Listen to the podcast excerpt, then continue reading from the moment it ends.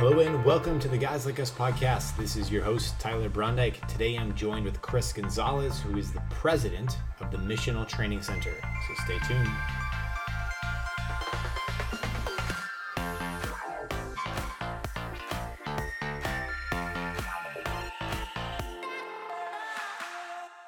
Welcome back, everyone, to the Guys Like Us podcast. This is Tyler Brondike, and thanks for tuning in to another episode. First time guests and listeners, welcome aboard. Uh, we, you are in for a treat today. And also want to encourage you to first to tune into this episode, but also we have a big library of other guests and podcasts um, where I interview other authors, pastors, entrepreneurs, business people, athletes, musicians, among much more longtime listeners, you know all this stuff. And so let's jump right into today's conversation with Chris Gonzalez. We talk all things mission and being missional um, today, where you are in the 21st century, whether it's at work, whether you are mowing the lawn, whether you are um, inside watching TV, or there, everything that we do, we are being shaped and being formed into a story. And so, how do we see God's big story? How do we find ourselves in the gospel story? That is the task at hand. And we dig into this training, which is called the Surge Network, which I personally have been a part of and is, um, is really thinking about, just as I mentioned, finding ourselves in God's big story, but also how we understand faith and work and how we can glorify God in all we do and love our neighbor as well. Well, without further ado, I want to turn it on over to my conversation with Chris. He digs a little bit more into his personal background, experiences, and um, skills that have led to himself now as the president of the Missional Training Center. Without further ado, here's my time with Chris. Hey, thanks. It's good to be with you. Absolutely. And so, Chris, I know we're, um, I, I know a little bit I guess more about you than some folks know about you. So you're you know based in, te- in Arizona now. I'm in Massachusetts, yep. and um, you've been there for some time. But I know, if I'm not mistaken, you grew up in New Jersey or spent some time in Jersey. So um, very familiar with Jersey. What what part of Jersey are you from? North Jersey. Up, I grew up in Upper Saddle River. My dad lived in Franklin Lakes for a long time, up in Bergen County. He worked in uh, he worked fun story. He worked for NBC Sports back in the 80s and 90s. Was a television sports director. So he worked at 30 Rock during the week, and then on the weekends he would go around the country to different sporting events, and we'd go with him. And then uh, yeah, so yeah. that's where I grew up. Oh wow, yeah. I, well, I always think of New York as entertainment and media, and so and it made its way over to New Jersey too. So very very yep. cool. Um, and so would love just to, to dig in, but you know, I've been part of this surge training, which I'd love to talk about, um, but maybe even maybe kind of providing a little bit more context before we zoom in. Um, would love just to hear about some of your roots. I know you've you were part of Missio Dei and kind of how that ended up leading to where you are today with the, the Missional Training Center, Surge, and, and that that component of, of your uh, assignment now. Yeah, for sure. I uh, yeah, I grew up, like I said, in New Jersey. Parents got divorced, moved with my mom for junior high and high school in Memphis, Tennessee. So got my first cross cultural experience going from the Northeast to the Mid South. And, um, and then went to high school there. And we kind of went to a Methodist church, kind of wasn't very involved and didn't mean very much to us, to me. Uh, then mm-hmm. moved decided I just want to go across the country and got accepted at Arizona State University and came out here to ASU to have fun. And at, out here while I was in college, I became a Christian. So um, got connected in a local local church, a mm-hmm. big college ministry, kind of a big non-denominational vanilla evangelical church type thing and but got plugged in there some really good discipleship relationships and um, and was there for about 11 years and ended up going to seminary uh, mm-hmm. uh, here in Phoenix at Phoenix Seminary and and grew and then mm-hmm, mm-hmm. um, felt called to, to plant a church eventually. So was leading the college ministry and then felt called to plant.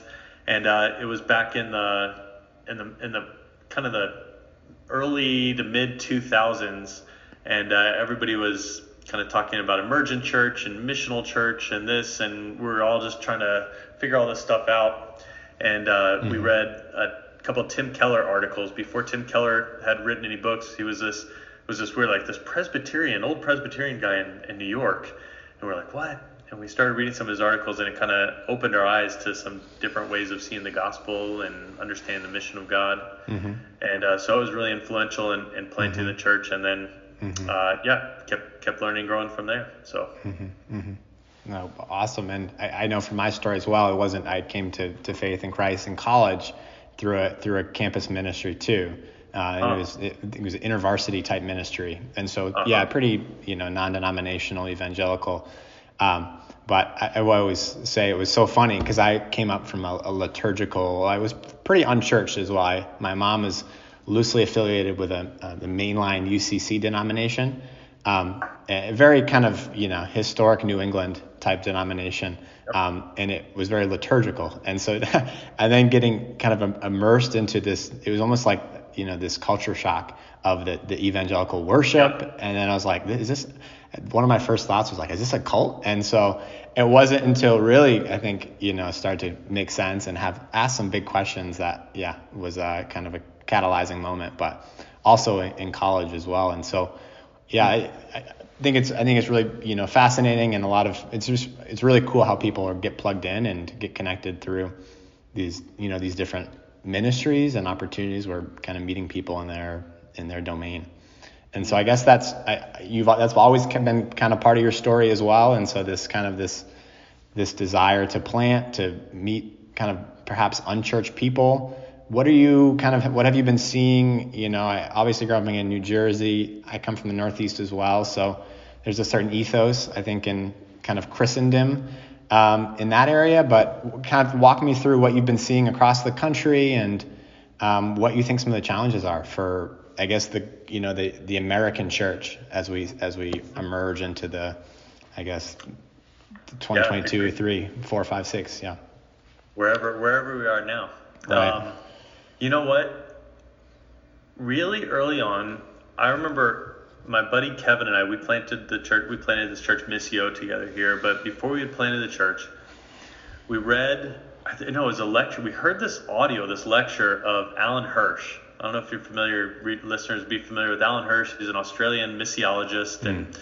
it's just some early stuff. And he had just said, basically, he's like, if you take a pie, like a, a, a pizza pie, like chart, a pie chart, and you and you say basically like all the churches are going for the piece of pie of people in their culture who are basically ready to go to church on Sunday. They're basically Christians, they just need to go to church and repent, whatever. And he goes, but that's an ever increasingly smaller piece of the pie. And he said he said at the time, I'm in Australia. That's maybe 10% of the pie here. And in, Amer- mm-hmm. in, in mm-hmm. Arizona at this time 15, 20 years ago, it was like, eh, maybe that's still like 50% of the pie, let's say. Where you're at in New England, it's probably maybe even less. But he goes, the problem is, you, and he drew all these church buildings in this 10% piece of the pie, and that's always shrinking. And he said, what about all these other people who aren't like, they're not basically just waiting for an invitation to go to church, and they don't have basically like a Christian worldview or a Christian narrative on things. Mm-hmm and uh, and that really that really like stuck with us and messed with us. And so I remember going to the elders of the church that I was a college pastor at, mm-hmm. that had been a mm-hmm. Christian mm-hmm. at for a long time. I just said, I want to plant a church in the same city, but I'm not trying to plant your church 2.0. Like we're we're wanting to plant a church that's intentionally going to try to reach people who are not just going to come in here on Sunday, mm-hmm. and mm-hmm. and who who for for them like church can't just be a building and a 70 minute service to go to on Sunday. It's got to be a people who are out and living in the midst of them and, and living a different story. And so that, and then this other quote by Lesslie Newbigin, a, a missiologist who's had a, mm-hmm. a, big impact on a lot of people, mm-hmm. but he just said, um, uh, he basically said the only way, like in an ever increasingly secular society, the only way that people are going to be able to under actually understand and comprehend the gospel is by a people who actually believe it and are living amongst them. Wow. And, and we just said, okay, we gotta we gotta do this. So that's what for us for like with the church with Missio, what we really kind of given to is is to say we want to we, we value Sundays and what we're doing on Sundays, and we're not poo pooing that at all. Um, I don't know if I've ever said poo pooing, but I'll leave that there, there for your, your podcast. I said that for the first time. I, uh, yeah, my I, I don't there think I'll, I probably won't edit it out either. So that's great. But that's, that's never good. been said on this podcast either, right? No. no. Great. Okay, so I got a first. If nothing else on this interview, I've said that for the first time. Um, yeah, so we just we planted around, but said, hey, we want everybody to be involved in a what we call missional communities, right. and where those people are living life together, and but they're living life in front of and with and serving people in our in our communities. So. Mm-hmm, mm-hmm. And so uh, I'm curious, and you know, obviously I've been impacted by college ministry, and you were involved in college ministry, and um, obviously I know you have a heart kind of for this emerging generation here. What what are some of the I've, we've done a, I've done some preliminary work with my church, but thinking about like the generational changes and like how like how faith has been passed along from generation to generation. Like is there a gap? Or like what are some of the big things i think that you know can be learned on, on each side of the equation? Mm. and again i don't know how deep you've gotten into this so just just a talking point curious.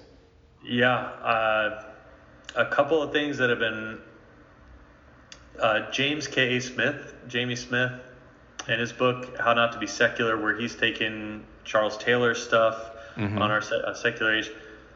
I did, I just remember him saying this one thing where he's like, basically, you know, 500 years ago, if you're five, 600 years ago in Europe, everybody, when you grow up, you grow up from a kid to a teenager to an adult, and everybody you know is a Christian because you're in a Christian culture, a Christian tribe. Like, so everybody believes in God and is of the Christian, baptized in the Christian faith, and is Christian. Mm-hmm. And if anybody's to ever be like, I don't believe in God, I don't think there's a God, they're a heretic. Like they're the one who's the outsider, who's crazy, who's mm-hmm. doesn't that doesn't make sense within the paradigm of our culture. Mm-hmm. But he said today, if a kid grows like a kid in our in, in my city or in your city grows up and is like, I believe in God, that kid is actually the cultural heretic. Like that's the outlier. Correct. That's yeah. the I'm a Christian. I think Jesus is the king of the world. Like that's crazy talk. Right. And so um, so that and basically what, what Smith is saying is like that doesn't mean we need to be scared, but it just means it changes something, and it changes specifically the way that we see even like a, a generation being dis, like being discipled. So we just my oldest daughter just graduated high school, so we have three teens in the house right now, and um, and what Smith said is like, as your kids are growing up, like you should assume basically them being like, I don't know if I believe this is the true story of the world. I don't know mm-hmm. if I mm-hmm. believe Christianity. They're mm-hmm. be, like they're being confronted all the time with all these other stories. That's and basically what he said. That was really he's like that's normal. Right. And right. and then I want to take it even a step further. If you have a kid who's never asking those questions, who's just saying, I'm, I'm a Christian. I believe Christianity is the only way, and they never question that. They're not actually engaged or being. I want. I not. I wonder if their faith's authentic. I don't want to say that, but it's like, are they really taking their? Are I actually want to ask that question? Like, are your kids taking it seriously? Is that next? Because yeah. this generation is growing up with so many stories around, and um, right. and the others like I didn't grow up like I basically grew up like yeah, our country's good. We're good people. Everybody like we're trying to be good. We're good. Every and you trust authority. It is like it's right. so different different these days. So I was um sorry I'm rambling all over the place. I just I was talking to somebody. He was saying, um, you know, we talk about biblical authority, like how did the Bible has authority. The Bible is authority is authoritative oh, is uh, the, she's a student in our MTC class and she teaches in our MT, in our seminary and she teaches at a Christian high school and she's she's saying to me last week she says I realize that I asked my student like when you think of authority what do you think of and all of them had negative things to say like mm-hmm. negative mm-hmm. connotations around authority so then when you say the Bible is authoritative God is the authority they have ne- that's not a good thing that's an oppressive thing Right. And so right. just realizing like, gosh, you have to, we have to not be afraid of that, not, not say the Bible is authoritative, uh, but like, how do we talk about it? We almost have to redefine authority that is not an oppressive thing. So, yeah. No, it's good thoughts. And I, I was just, yeah, I'm in agreement. And it's obviously growing up in New England and I think mainly around, it feels like it's around the coast, which maybe are seeing Yeah. some of this wave, I think, or just this this shi paradigm shift, really. Um, and it's funny because a lot of my faith formation, you know, from my kind of lived experience, is from immigrants, and so mainly it's folks who have. I'm in New England, Worcester, Boston. It's there's a high transience of international, whether they're coming for you know MIT, Harvard, BU, or are resettling here. We just, uh, you know, I think in Worcester welcomed in like 700 different refugees, and so there's a large population of folks who are coming in who are, you know, who are actually very orthodox in their belief and hold very tight to like even the people who are Muslim are like it's challenging. I feel like some Christians because they're like, wow, you're very orthodox in your belief, and there's this great piety. I don't know if that would be an appropriate word for, but like this devotion, right? Um, and it's interesting because uh, so my wife is like was born in Brazil, and so she she had kind of grew up in a she grew up in a Presbyterian Brazilian church, which is kind of like an American Pentecostal church, and so um, just just in the expression, and so it's it's really funny because she's like, uh, you know, come here and they're in this different different space where they're like there is now this great Catholic Protestant divide. Um, and so it's just it's just it's just very interesting of seeing how I mean Christianity is a global it's a global faith, and so just being confronted by that. But the reality is like, yeah, most I can count on my I went to kind of a suburban outskirts, pretty um, yeah, just suburban community, and I can count probably my hand how many people in the whole school are Christian, you know. And so it's like trying to reach m- more of my more of pe- people who have been here for decades, right? Whether you know, is is kind of like the it's it's kind of an, you're kind of a minority if you're uh, there as well. And so it's just very it's very interesting. Um, in um, kind of some of the, the shifts that are happening, but also how we're I think thinking about you know the I guess the impact of Christianity across the globe as well.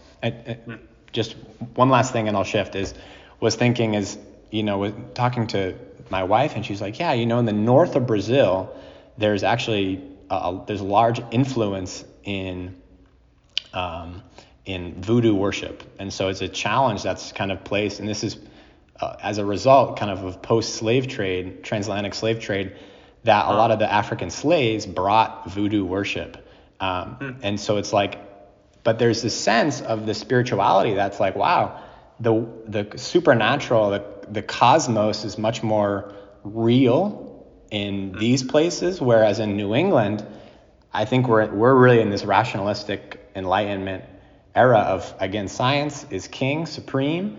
Um, so even mentioning mentioning supernatural and kind of orienting ourselves to the work of the spirit or how, for positive or for negative is very like it's kind of alarming for people. And they're like I don't, I don't know. I don't know if we can we can't measure that. And so um, whereas I think we're seeing now across the globe of like really this this maybe this awakening perhaps of folks who are now thinking about wow there's actually like there is darkness out there right? Or there's evil out there and that we're we're not basically good people. We're very fallen broken people as well. And so anyways all that to say is that i've was started to think about this because of surge training and started to think about context and how context is so important and how we're doing our or how we're analyzing the stories that we're being formed by um, and so would love just to kind of dig into just a high level overview of surge and kind of what um what what uh what folks can expect if they're interested in surge training because I you know would encourage it for listeners as well.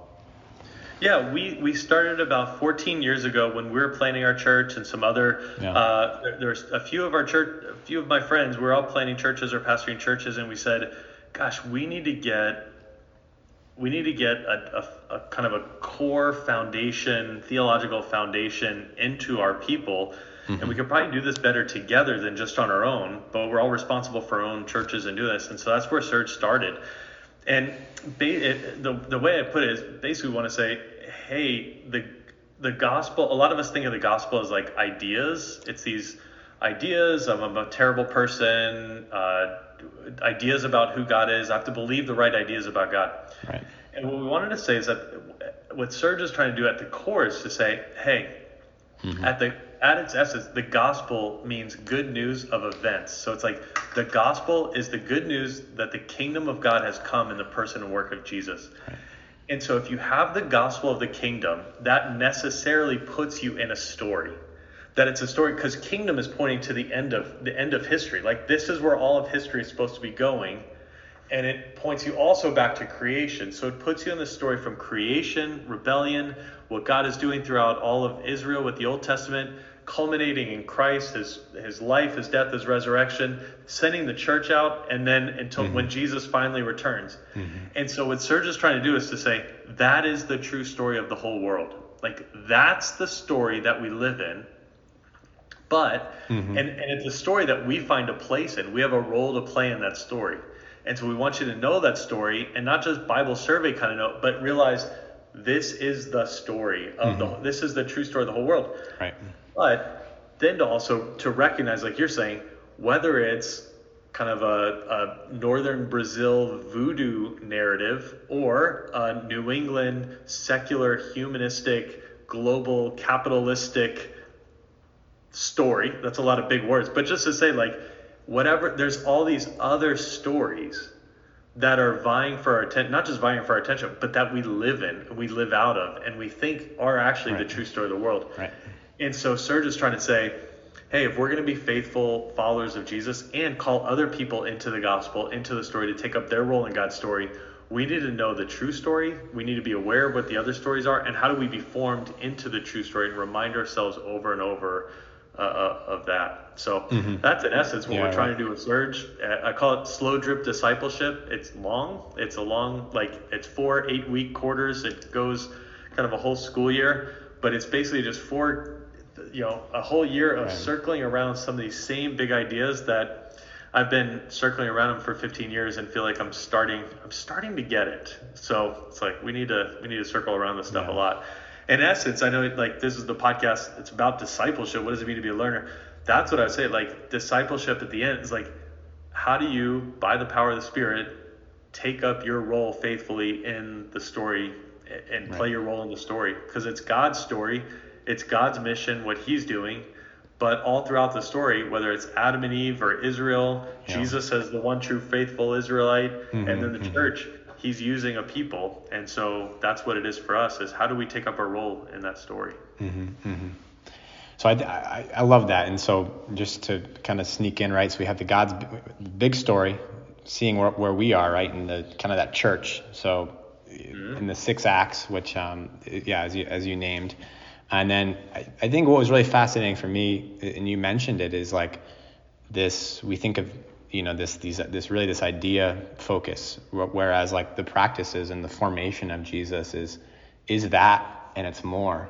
Um, so can you kind of take us in into like the how that the importance of that and how that is maybe different than how we've been doing things or maybe just a a, uh, a way for us to start thinking in in that way um, right now yeah yeah, that's one thing from the beginning. We said, hey, we don't want this just to be content download. Like we're not just trying to download right. information to people. Again, to reference James Jamie Smith, we're not just heads on sticks, but we're embodied and fleshed, right. full, holistic human beings.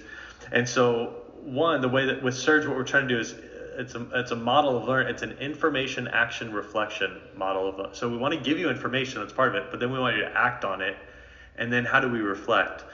And so um, a couple of things. That, one thing we do is we, we, we in these one we call them surge tables. Like we sit together at a table around food or drink, and we meet in a regular rhythm where we sit together with each other because that really matters. And we do that over the eight months. And so it's not a surge study. It's not a surge um, lecture but it's a surge table where right. you're sitting down with the people and your and your table together. Mm-hmm. And then the other thing that we use is we call it the bless rhythms: bless, listen, eat, speak, and Sabbath.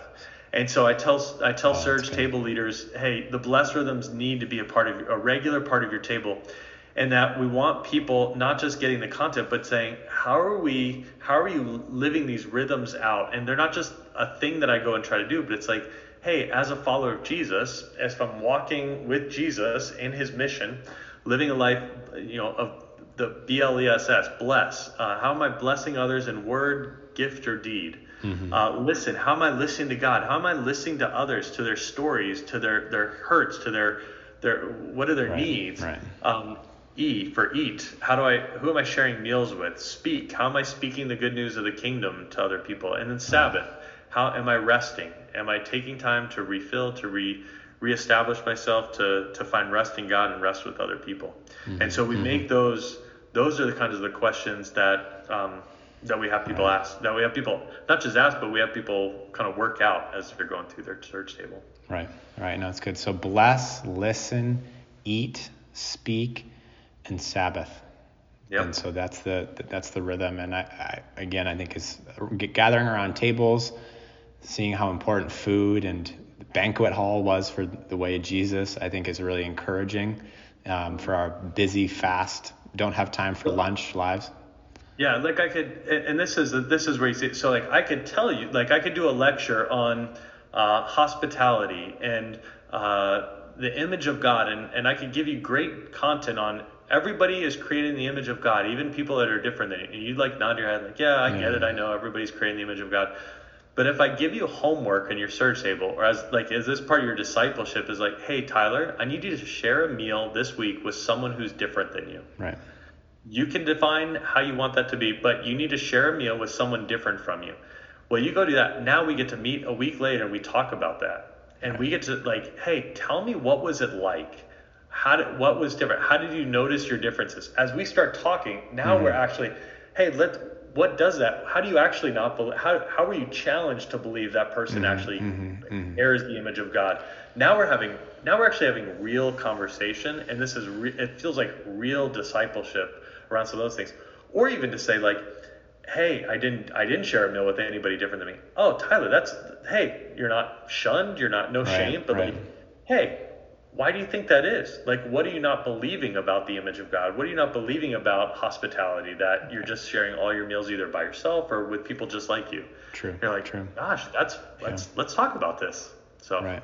No, great great points. And I, well, and I think that right assumes that there's this well perhaps moves a needle on thinking that our faith is not only on Sundays. And again, we, we you referenced this earlier, but I do think there's a lot, you know our faith is integrated into our Monday through Saturday, and we bring out. We are embodied people, and so we bring our our worldview, we bring our faith, we bring our beliefs, our practices into our daily lives. And I think what was really encouraging too, another component of kind of what you've been working on is thinking about the workplace. Um, and it's a kind of a maybe a I think typically we think of nine to five workplace, but from my understanding, there's also this this other workplace that's like work in general, like using your hands. So whether you're cooking or you're at home. Um, so can you kind of just maybe walk us a little bit into yeah. the importance of thinking about that as we're, yeah, as uh, I think things are changing and we're thinking about maybe fresh,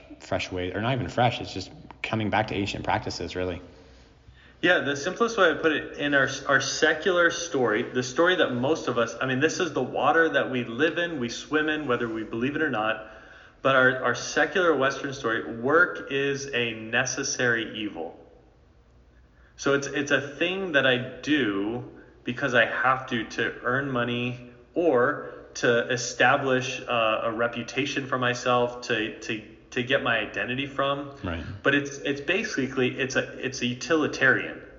And so I go to work to to make money, to make myself feel better, to do so, like something for me. And um and the goal and, and and in some sense the goal is retirement to where you don't have to work right. anymore. Right. If you come out of that, but that's a different that's a different story, and that is the story of our culture. So we need to acknowledge that. But if you start with the biblical story, so you start in creation, and and not just with with work as a job, like you said, but why are human beings here? God created them in in His image, male and female. He created them, and then it says it's mm-hmm. like there's a cultural mandate. There's a mm. the re, image of God has something to do with as God creates, they create. As God God is the ultimate creator, and He puts the humans there to to and He puts them in a garden, and He says, "Be fruitful, multiply, subdue the earth." Um, Greg Beale says if the if the garden is a cultivated jungle and ever increasing concentric circles are supposed to to work until the whole earth reflects God's glory mm-hmm. as that mm-hmm. garden or garden city when we see mm-hmm. in, in, in, the end. But mm-hmm. that then, if you start thinking about the things that you do in terms of that, then then now I start thinking, okay, when I'm when I wake up in the morning, I'm making an egg scramble for my son. I'm not just doing this because my 15 year old son likes when I make him breakfast in the morning and he likes if I make. But it's like, no, this is actually an act of worship. This is a, this is what I'm created here to do, to care for, to create. And and when I make, I want to make it so that it tastes really good to him. And when I um, yeah, what are the other? When I'm mowing my lawn, I'm not just making sure I don't get citation from my HOA or my neighbors or, or the whatever. Right. But it's like, no, this is a piece of God's creation that I have to cultivate, to care for. And so it, mm-hmm. it brings kind of brings meaning into all of all of the things that we do with our hands, into our jobs. How when you start thinking instead of your job as, hey, what do I do to get a bonus or to, to make money, to get a to get a promotion or to go to another place, but if you start thinking in terms of this is an opportunity I have to love my neighbor. Mm. Like, how yeah. is my job an opportunity? Maybe it's to love my neighbor through the, the service that I render to other people. Right. Maybe it's who, how do how am I loving my neighbor who is my boss or the the multinational corporation that I work for, but they're my neighbor, so I'm caring for them. How right. am I? And you start, yeah. How can. I best love my neighbor through what I'm doing, and how is this a part of caring for God's creation and cultivating God's creation? Mm-hmm. You end up in you, you just end up in a different place than if it's a it's a it's a thing I got to do. It's a necessary evil until I can retire. Right. Right. Fills it with meaning, and you get a whole. Uh, my friend Jim, who wrote one of the books we use for Surge, he wrote yeah. uh, um, uh, Symphony of Mission, and Jim just talks about uh, how a janitor, you know, a janitor, instead of like, oh, I got to go clean the bathrooms, I clean toilets and right. I have like the low the the low job on the totem pole because I'm the janitor at the corporation. But instead, if you if you see it as I'm doing uh, microbiological warfare on on the the, the, the you know the bio the uh, the bad things that right, are right. on the toilets. I'm cleaning them off so that they won't attack other people tomorrow when they come to use sure. this toilet. And it it just it's creative, but it fills it with meaning. And you you do your job as a janitor in a different way when you see it that way. Mm-hmm, mm-hmm, mm-hmm. And I, I think it's a, I think it's, and it's an, it, and I think it, what it does is it honors your giftings and it honors what your God has equipped you or has called or assigned you to do. Um, yeah. That I, I, and I think, yeah, I mean, I think we tend to, right, we view certain professions or certain work as more holy than others. And I, I think it's understanding kind of our the bride of Christ as well in our whether it's again you're in the you're serving at church or you're serving your house, serving your family, um, you're serving your son PB and you know PB and jelly sandwich or whatever that might be. And I just think it's, but I what I also think it does is it it appreciates the ordinary moments as well as part of God's creation. Um, and I think we we emphasize or certainly live in a story that prefers the, the, the one big event or the big moment, um, and oftentimes can forget that the road kind of of the long kind of way of obedience. Uh, I think Peterson had a book. It was like the the on discipleship, long, long obedience, in the same, same direction. direction. That's right. Yeah, and so like, which I think I think more and more. I mean, I think it's just it's it's crucial to to following Jesus. Um, and so, anyways, so what, I could chat more about this, but um, love some of the, the things we do as well. There's a, a, carrot cake game, which I won't get into, but perhaps is a is a healthy cliffhanger for folks listening. Um, but it's really fun and just I think taps into this like holy curiosity that we can have, um, while also just being the hands and feet. Um, and so leave it at that. But um, yeah, I think you know. It, wanted to, I guess the other question is how does Surge, how does what you do connect with the Missional Training Center and seminaries? How do, how do you kind of see yourselves as part of the, you know, some people might already have their discipleship program they're doing at church or might be in seminary. Can you kind of walk us through Surge, Missional Training Center, how that all kind of fits in the bigger ecosystem? Yeah, yeah. So we uh, Surge started as this network of local churches. So it's this kind of multi-denominational network here in Phoenix in Arizona. And, uh, and then and we started the Surge School, which is the nine month leadership training thing that we do, which was historically has been mostly just here in Phoenix. There's been some other groups of churches in other cities, Vancouver, uh, in Hungary and Brazil and some other. Uh, right, right. Denver did it for a while, um, and so some other cities. But really, in the last couple of years, we've said, okay, how do we have other churches and other cities be able to to do Surge School? And so we've had some other churches, other cities come online to be able to do Surge kind of remotely from mm. from where they're at. But that's um, yeah, it's this nine month leadership training thing that we do, which right. has been really good. And then the Missional Training Center is here uh, essentially we said, what is seminary? As, as more and more seminaries are closing their residential or struggling or going fully online, mm-hmm. we just said, gosh, mm-hmm. we need leaders trained with this same theological vision here at, for our churches here in Phoenix.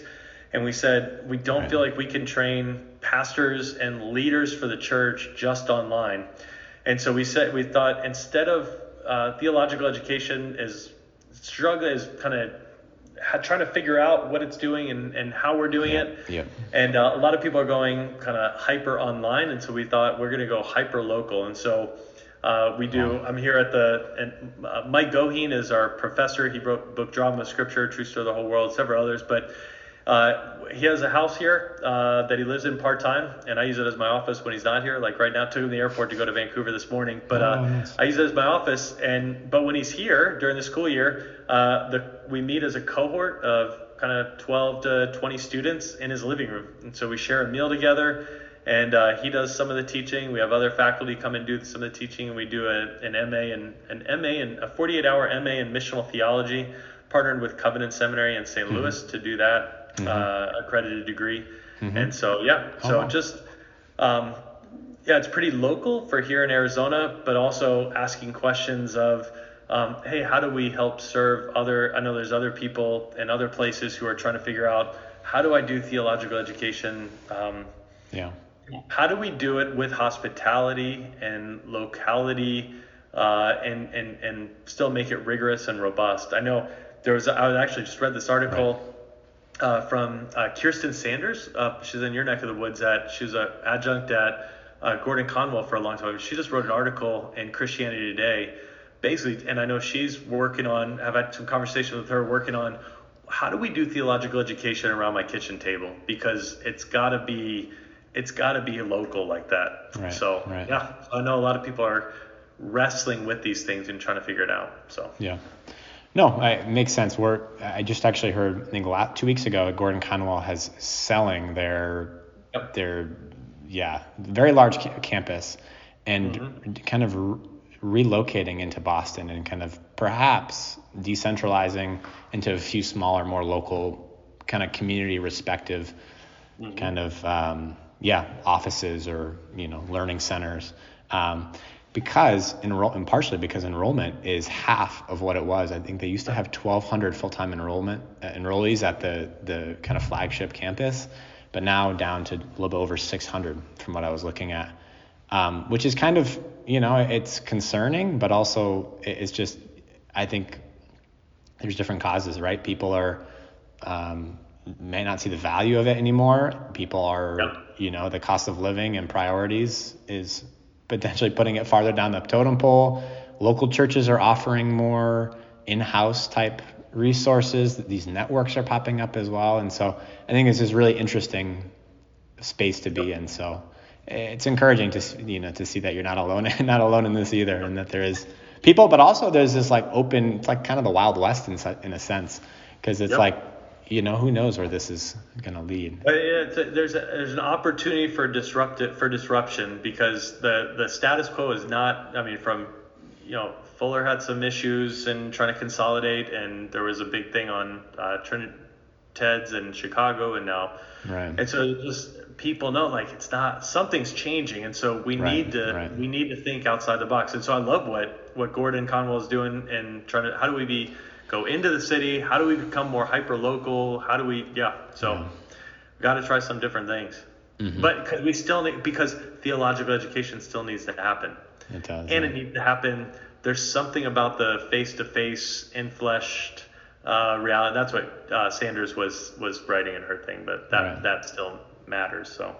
Mm-hmm, mm-hmm, mm-hmm.